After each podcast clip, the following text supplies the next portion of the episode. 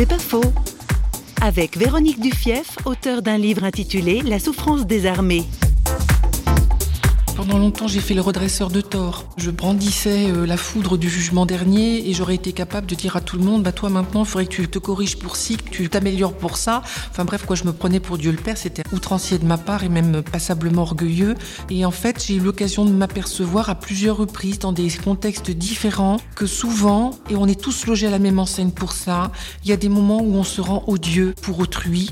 Et souvent, cette espèce de, de méchanceté qui nous sort par tous les pores de la peau et qui éclate en violence autour de nous, c'est souvent un appel de détresse. C'est une manière de, de provoquer l'autre en lui disant est-ce que tu es capable de m'aimer jusque-là, malgré ce que je suis et malgré cette haine que j'ai de moi-même parce que je suis d'abord à moi-même insupportable.